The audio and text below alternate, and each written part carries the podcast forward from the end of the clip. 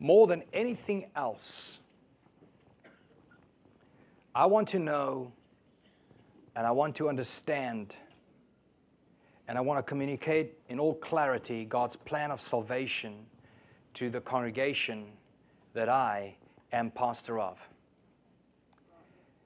There is nothing more that I'd like to do and accomplish in my life than this right here, and that is to know, to understand, and to communicate with absolute clarity the gospel of Jesus Christ. And to communicate it to the congregation God has privileged me to be a part of. There is no higher priority than this one here the gospel of Jesus Christ. The reason for it is Romans chapter 1, verse 16. It says, For I am not ashamed of the gospel. Why? Because it, the gospel, is the power of God for salvation. The gospel of Christ is God's power, period. Do you mind saying this to your neighbor? The gospel of Christ is God's power to save. Nothing else saves. Guys, psychology does not save. Motivation does not save. Encouragement does not save. Coaching does not save. The gospel of Jesus Christ is what saves, period. Amen? But Christianity makes no sense at all if we cannot answer the question saved from what? Saved from what? The gospel of Jesus Christ is the power to save me. I'm not lost, folks. Preach to somebody else. I'm kind of happy with my life. And that is most people's response. Is that not true? I'm sure you have experienced how little interest people have in Jesus and in His saving message in the world today, especially this generation.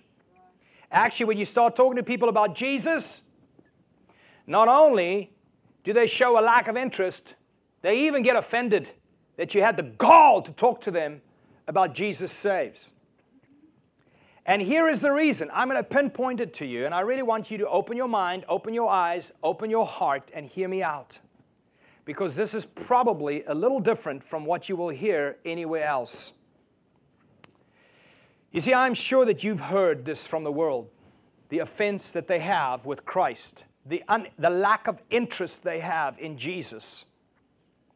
And the reason for this is not because Jesus has been bad at saving people. You know, like when you go to a restaurant and they're bad at serving you, you don't go back. When you buy a car from, I'm not saying which one, but it's no good car, you don't go back and buy a car there, all right? And, but, the, but the thing is here that the reason people are uninterested and even offended by the gospel of Jesus Christ is not because he's bad at saving people. He doesn't do a bad job. It is because people resent being told that they have need of salvation. They will callously respond with, saved from what? Jesus is the answer. What in the world's the question? Jesus saves. Me from what? Do you think, do I look lost? Is their response. You actually insult somebody now by telling them, Jesus can save you. Because you're implying that there's something wrong with them. And this is basically today a hate crime. People resent being told that they can be forgiven. They will respond with, Forgiven for what? What did I do? Why are you criticizing me? Why are you judging me? Hey, listen, I just want to say this one thing. It's not part of the message. But biblical illiteracy, illiteracy, biblical illiteracy is at an all time high. At an all time high. And I can tell you right now how you can identify biblical illiteracy. It starts off with the person responding with, Do not judge. For heaven's sake, read that portion. He says, Don't judge this way, judge that way. Read the whole portion. The first thing is they will say, Don't judge. The second thing they will say is, For God so loved the world, as if love equals salvation, which it does not. Right? So, so please, when people start talking that way, you gotta know that person equals biblical illiteracy. Did I say that right? I heard electricity. I don't know. I have Bruce in front of me. He's that's why. But I'm not going to go there today.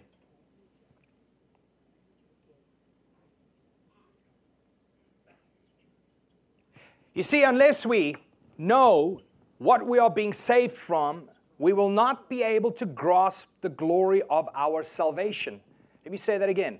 Unless we know what we are being saved from, we will not be able to grasp the glory of this salvation that we have in Christ Jesus. It is when we clearly see our lost condition that we become most desperate for the good news of salvation. It's when you see your need, you go like, yes, I will receive some of that, thank you God.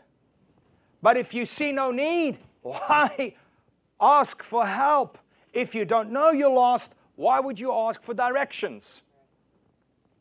When we compare God's high standards to our inferior performance, is when we see the extent of our problem. And the problem today is the world doesn't know or even see that they have a problem. They think they're okay. As they age, year after year, decade after decade, they don't actually think of the fact that one day they will stand before God, and that day is coming much sooner than they realize. The reason most people don't run to Christ is because they have yet to discover how spiritually bankrupt they are. They have yet to have a revelation of just how far short they fall of the glory of God. This is exactly why the starting point of the gospel has to be the point at which one realizes their own sinful state. If you don't realize it, there's no point to the gospel. All you get is encouraging messages. You have for yourself a pastor that's a motivational speaker, or a coach, or trainer. He helps you build bigger businesses, greater companies, make more money, enjoy life more. This is not the gospel.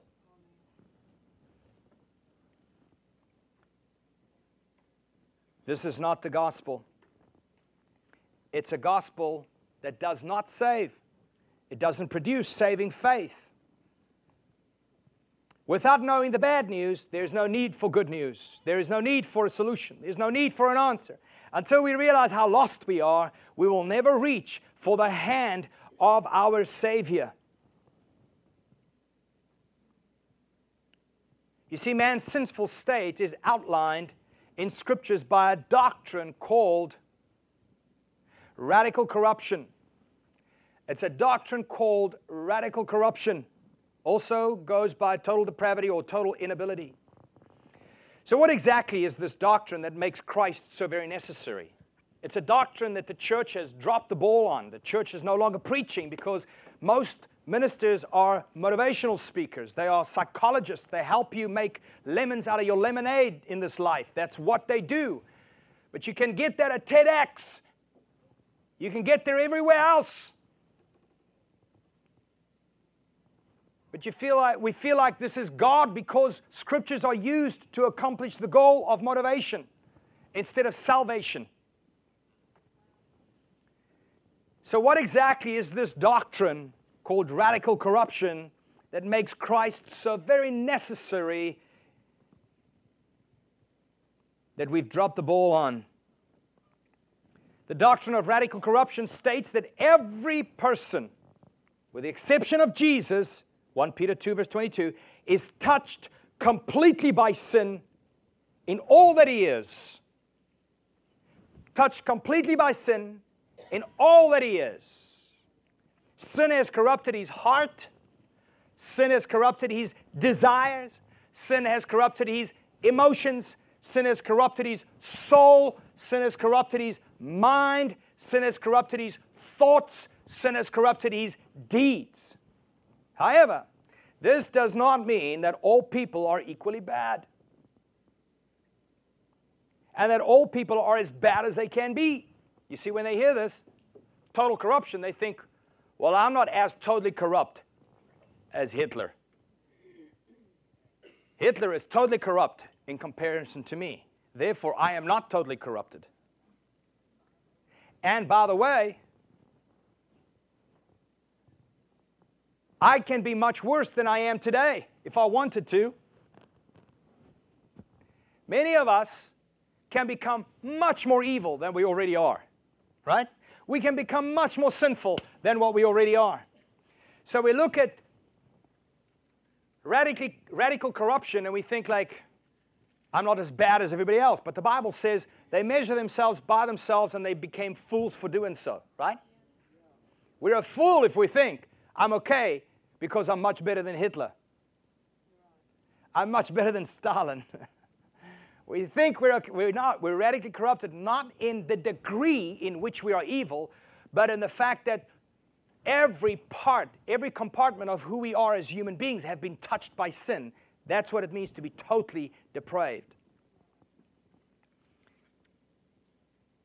You see, many people aren't as bad as other people, and they're not as bad as they could be, because clearly all sinners aren't murderers, all sinners aren't adulterers, all sinners aren't cheaters, all sinners aren't little Hitlers.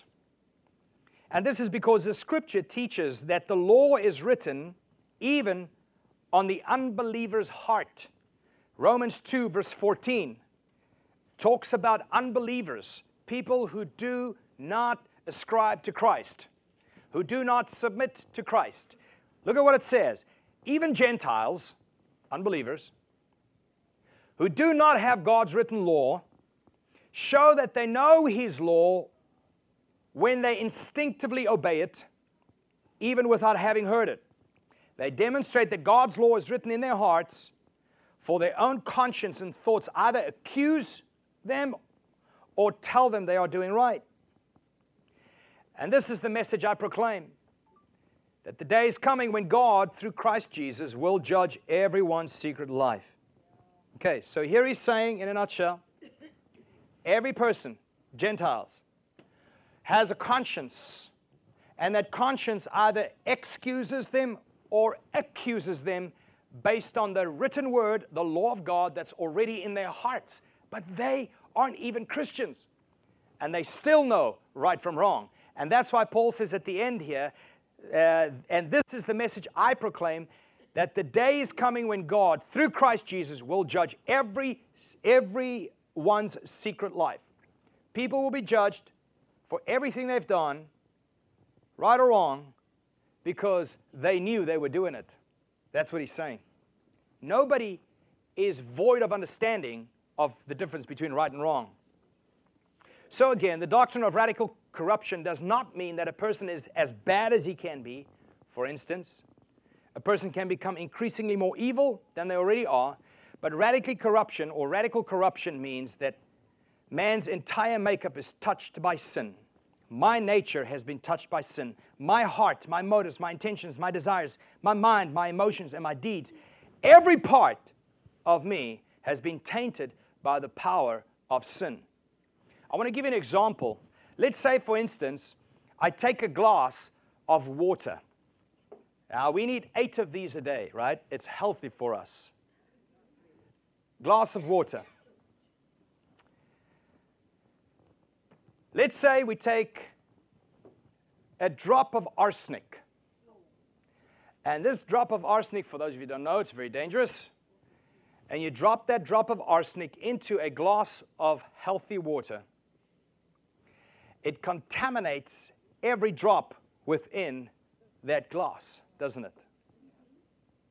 In the same way, when sin entered the human race, through Adam and Eve, sin touched us and it radically corrupted us in every part of who we are. That is what is meant by the doctrine of radical corruption, total depravity. Somebody might say, but I'm not at all, I'm not all that bad. I do many good things. Especially this generation, which I'm part of, the selfie generation, a little older than you actually, if have been trained by our school systems of just how wonderful they are and how beautiful they are, how worthy they are for just the best there is in life, when really what we deserve is hell. That's what the Bible says because of our sin, right? So somebody might say, but I'm not all that bad. I do many good things. I have good intentions.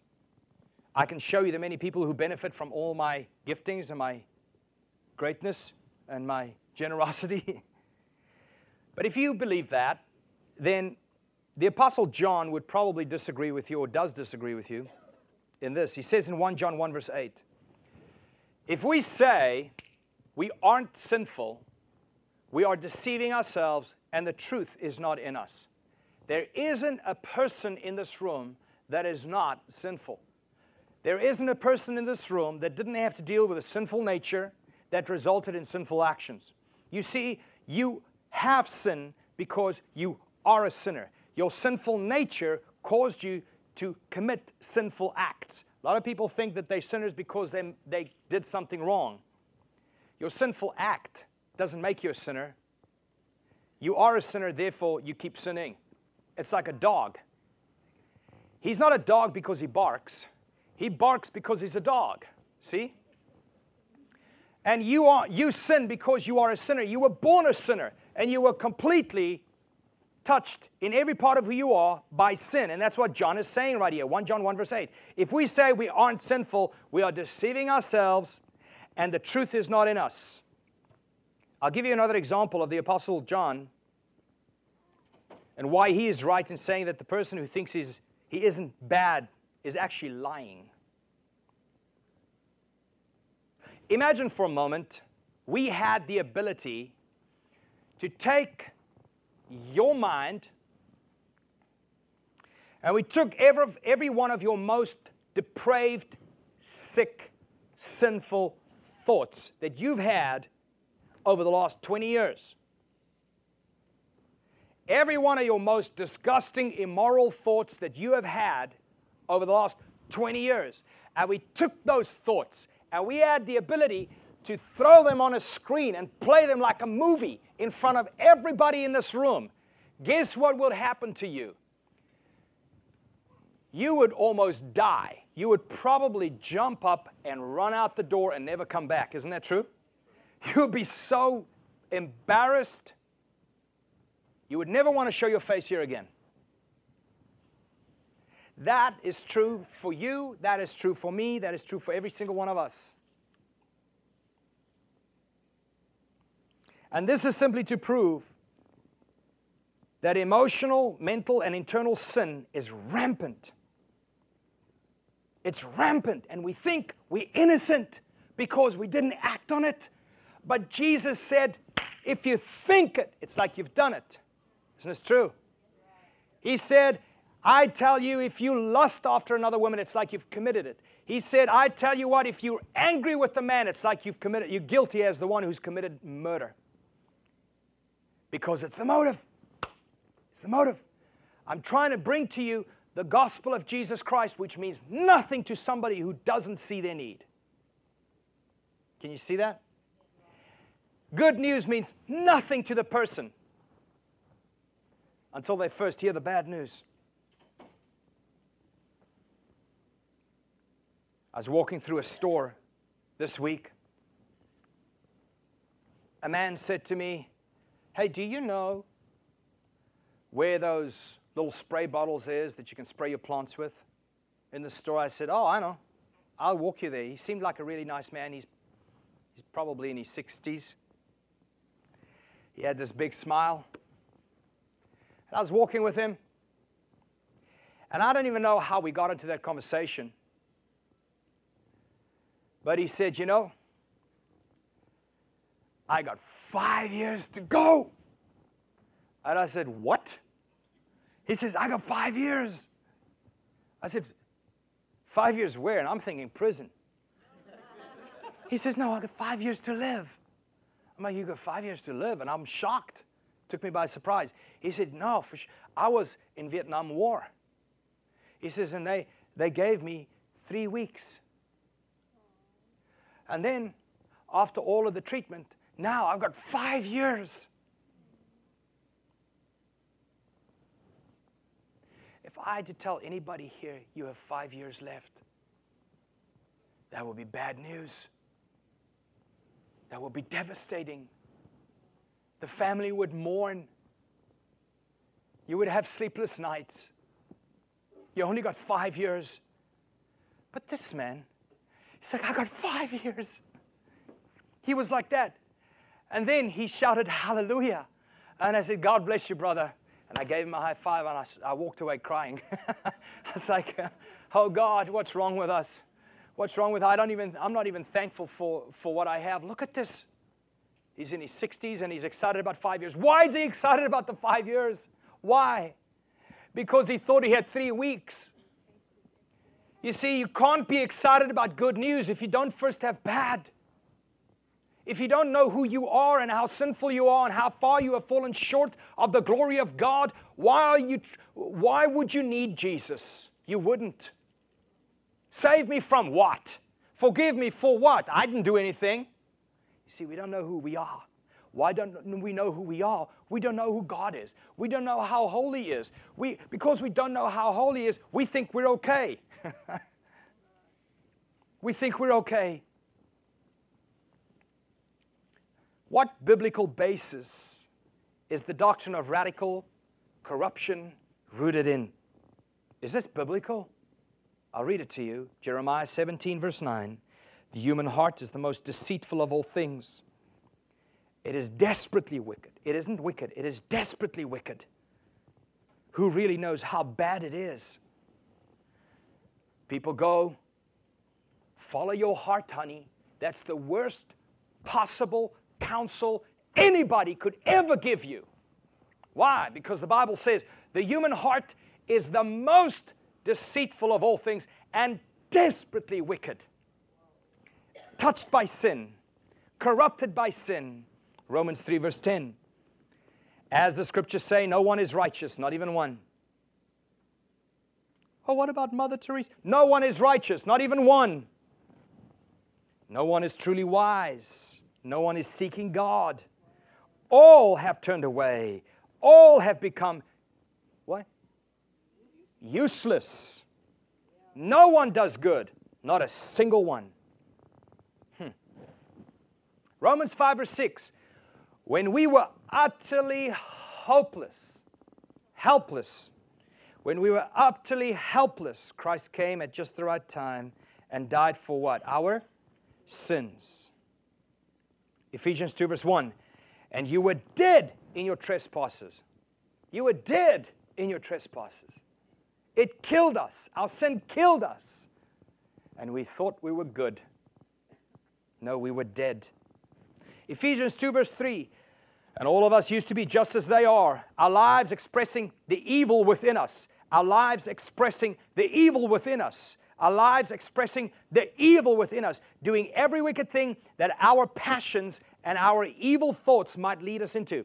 We started out bad, we started out bad, but being born with evil natures, and we're under God's anger just like everyone else. This is in Ephesians, folks.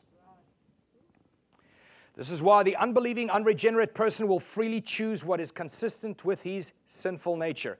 The unbelieving, unregenerate person will always choose a sinful life. Every single one of them, every single time. And the sinful nature is what drives him to continue sinning. It is the nature of the dog that drives him to bark. It is the nature of that animal that drives him into his ways. It is the evil nature of man that drives him to consistently sin. You say, I don't have to sin. Well, then go ahead. Don't ever think or say one more thing that contradicts God's standards. Go. It is impossible. I'll give you 15 minutes.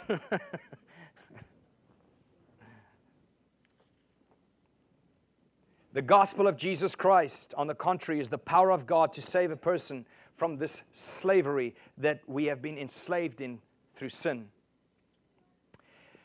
There's an interesting observation, and that and this interesting observation is that you may have noticed in the ministry of Jesus that there are a couple of miracles that are really high on his priority list. He basically always healed blind eyes, and he always healed people with leprosy, right? Always healed a lot of blind eyes. People with leprosy got healed a lot. But these were signs of things to come. Just like he opened people's blind eyes in the natural, so he was about to start opening people's spiritual eyes. Now, we pray this and we say, God, open that person's eyes. Do we even know what we're praying? What do we hope for them to see? Let me explain to you. You hope for them to see their need for Jesus. Isn't that what it is? Oh God, my son is in the world. Open his eyes. Or do you want God to open his eyes so that he can choose a better career path? Or open his eyes that he can find better friends? No, open his eyes that he can see he is the prodigal son who needs to come back home. That's what we pray when we pray, open eye, God, open their eyes. And Jesus was just like he was opening their natural eyes, he was about to open their spiritual eyes. And just like he was, he was cleansing them from the leprosy that was corrupting their flesh, he was cleansing them, he was going to cleanse them from the sinful nature that was causing them to be corrupted in every part of who they are. You see, in Isaiah 64, verse 6, the Bible says, For we have all become like one who is ceremonially unclean, like a leper. And all our deeds of righteousness are like filthy rags. In the God's Word translation, it says, We've all become unclean, and all our righteous acts are like permanently stained rags. I want to show you an image of a person with leprosy. I didn't want to show you a modern one because it is just so disturbing. Uh, but here's a man with leprosy. Imagine for a moment this man, in a noble effort, purchased with all the money he had expensive silk, white, pure white silk, in order to cover himself so that he could hide from other people's eyes the corruption of his flesh. So he could hide what he looked like. Now, that will be very thoughtful of him to look more presentable to others. But then, only for an hour later or two hours later, to find that the blood and the pus from his rotten flesh is seeping through and defiling that very expensive white garment that he covered himself with. Now, that picture right there explains what happens when you and I think that a deed we do that is good in our eyes becomes acceptable to God. No, our sinful nature and our sinful state seeps through every good thing we do, and it defiles every good thing we do because we do not do it in faith, therefore God cannot accept it. We do not do it for His glory, therefore He will reject it. And whatever you don't do in faith is unpleasing to God. And whenever you don't do it for His glory, you do it for your own. So, therefore, any work we do, any good thing we do, is unacceptable to God. We are not moralists. You are not saved because you're good. You see, when, when there's a teaching that goes out, when a, when a moralist teaches, I'll tell you, one of two things happens in the seats. One of two things happens. You know what a moralist is? People that teach moralism, moralism, be moral, be moral, be moral so you can be saved. One or two things happen. You either find a person becomes very shameful because they realize how far they fall short of God's glory, because none of us are perfect. So, number one, he either becomes, either becomes very shameful, or number two, he becomes a hypocrite, pretending like he is moral. The only person that can survive under moralist teaching is Jesus himself. So in Isaiah 64, verse 6, in the Good News translation, it says that all of us have been sinful. Even our best actions are like filthy. Even our best actions are filthy through and through, just like that rag. And unfortunately, I've gotten just to the opening and I will continue, but I want to tell you what I'm continuing with. I want to show you how Jesus himself teaches the doctrine of radical corruption in Luke 18. I want to show you how the Apostle Paul teaches the doctrine of radical corruption in Romans 7. I want to show you how the prodigal son story, Jesus teaches the doctrine of radical corruption And I once again want to show you how Jesus teaches total depravity in Luke 7, verse 36.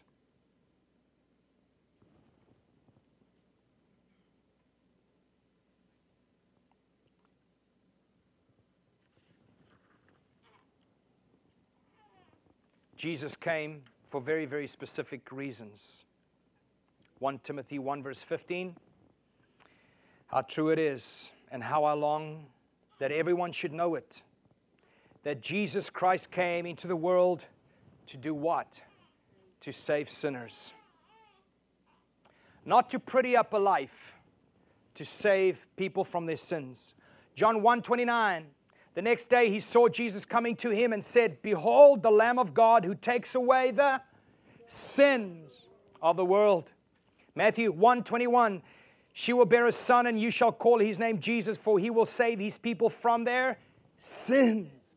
Jesus did not come to save us from hard times. Every one of the apostles will tell you that, they will testify to it. Jesus came to save us from sin. And if you can't see the sin that he's saving us from, he becomes unnecessary. And this world has become deaf to the message of Christ because they haven't heard the doctrine of radical corruption or total depravity. They think they are good. I want to show you what Thomas Watson says. Thomas Watson says this Until sin be bitter, Christ will not be sweet. Martin Luther said this If you see yourself as a little sinner, you will inevitably see Jesus as a little Savior. I want to end by showing you this short video. Thank you. You can turn the lights off.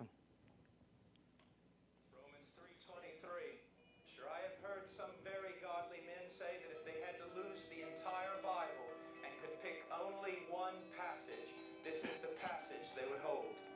Because in this passage is found the very salvation of man.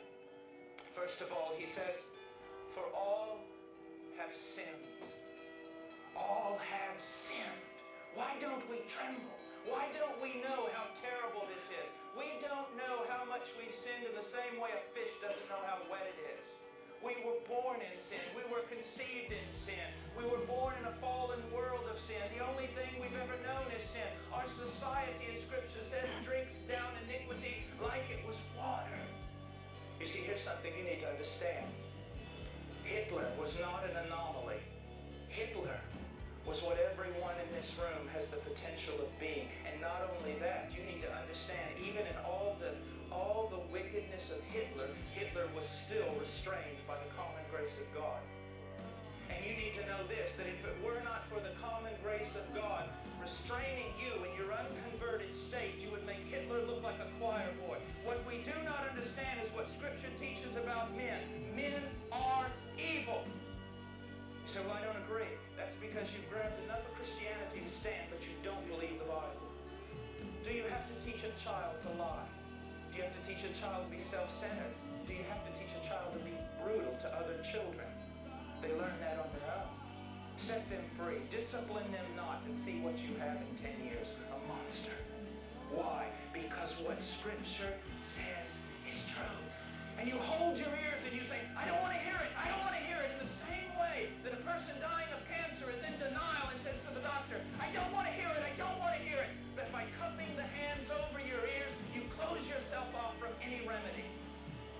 Is sin so terrible? Because it's committed against God. Why don't we tremble? Because we don't know what that means. And why don't we know what that means? Because we do not know who God is. Such a glorious and blessed being. Imagine this for a moment. God stands there on the day of creation, and he tells planets to put themselves in certain orbits in space, and they all bow down and say amen. He tells stars to, to find their place in the sky and to follow his decree to the letter, and they all bow down and obey him. He tells mountains to be lifted up and valleys to be cast down, and they bow down and worship. He tells the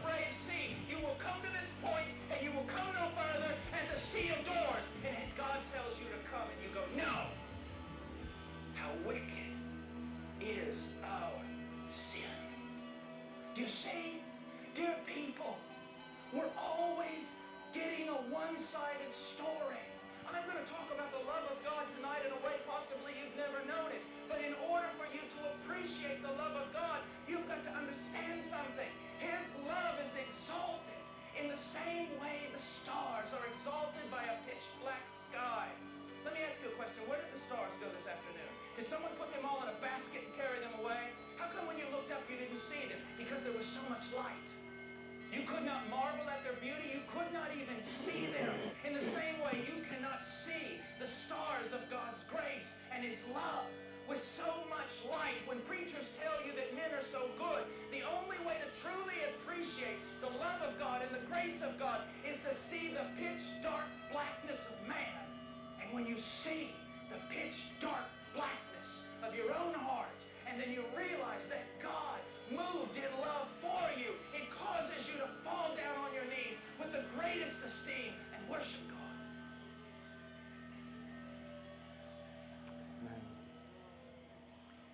Amen. Let's pray. Father God, I thank you for every heart here today. I thank you for every person here today.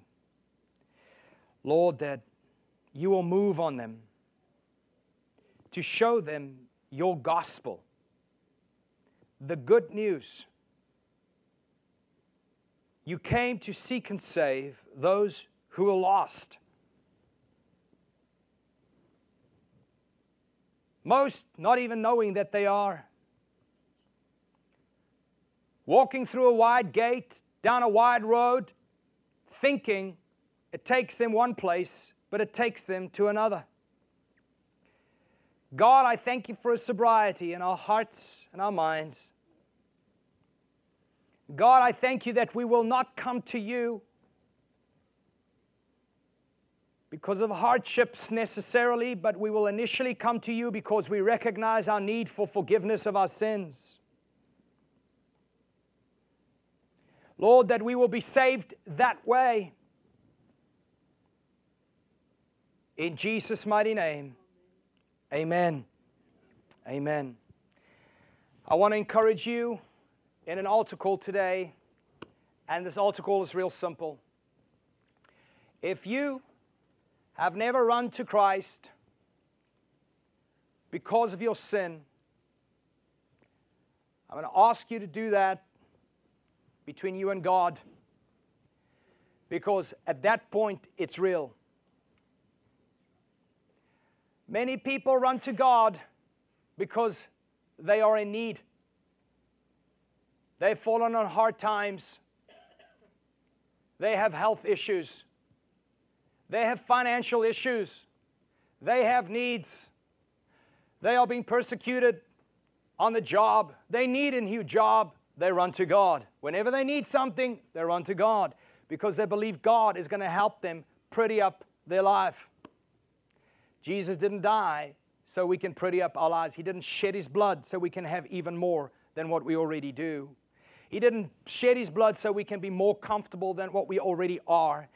Jesus shed his blood so we can be forgiven and freed from sin and its consequence, which is death, eternal death, which is eternal separation from the Father. The Apostle Paul says, And this is eternal life, that we may know Him.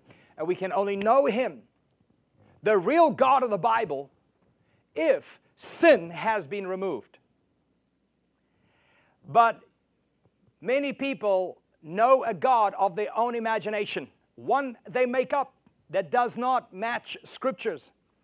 The only way for you to be reconciled with God is if the sin issue has been dealt with, the sin issue has been removed. And if we don't run to Christ over our sin, then how are we saved? How? Which God do we have a, a relationship with? With Oprah's God? With Rob Bell's God? Whose God do people have? People have gods of their own making. But if you want a relationship with the God of Scripture, then your sin has to be dealt with. And if you did not know that your sin was a problem, then this is the time for you to recognize it. For every part of us have been touched by that evil.